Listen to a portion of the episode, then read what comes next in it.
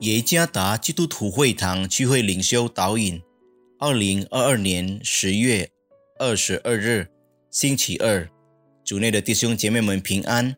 今天的领袖导引，我们要借着圣经约伯记三章一到二十六节来思想今天的主题：世间的苦难是暂时的。作者陈良春传道。约伯记三章一到二十六节，此后约伯开口咒诅自己的生日，说：愿我生的那日和说怀了男胎的那夜都灭没，愿那日变为黑暗，愿神不从上面寻找他，愿亮光不照于其上，愿黑暗和死荫索取那日，愿密云停在其上，愿日食恐吓他，愿那夜被幽暗夺取，不在年中的日子同了，也不如月中的数目，愿那夜没有生育，其间也没有欢乐的声音，愿那咒诅日子且能惹动恶语的咒诅那夜，愿那夜黎明的星宿变为黑暗，盼亮却不亮，也不见早晨的光线，因没有把怀我胎的门关闭，也没有将患难对我的眼隐藏。我为何不出母胎而死？为何不出母腹绝气？为何有息接收我？为何有奶不养我？不然我就早已躺卧安睡，和地上为自己重造荒丘的君王谋事，或与有金子将银子装满了房屋的王子一同安息，或像隐而未现不到期而落的胎归于无有，如同未见光的婴孩。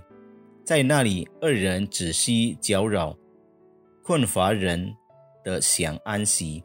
被囚的人同的安逸，不听见督工的声音，大小都在那里，奴仆脱离主人的辖制，受患难的人为何有光赐给他呢？心中愁苦的人为何有生命赐给他呢？他们切望死，却不得死，求死胜于求隐藏的珍宝。他们寻见坟墓就快乐，极其欢喜。人的道路既然遮隐，神又把他四面围困，为何有光赐给他呢？我未曾吃饭就发出叹息，我哀哼的声音涌出如水，因我所恐惧的临到我身，我所惧怕的迎我而来，我不得安逸，不得平静，也不得安息，却有患难来到。苦难是生活的一部分，我们每个人都会经历苦难，因此我们必须预备好自己，接受现实，并继续寻找苦难中的意义。无论苦难有多大，对我们都有一定的意义，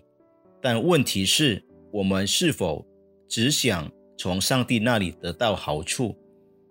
今天的默想经文，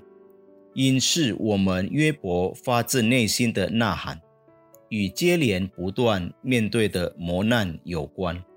约伯的反应非常人性化，因为他也是人，像我们一样。魔鬼擅长折磨人，他知道我们每一个人的弱点。不可否认，苦难常常削弱我们的斗志，所以约伯在这里五次问上帝为什么，但圣经见证了约伯如何坚持不懈，并将他的希望寄托在上帝的身上。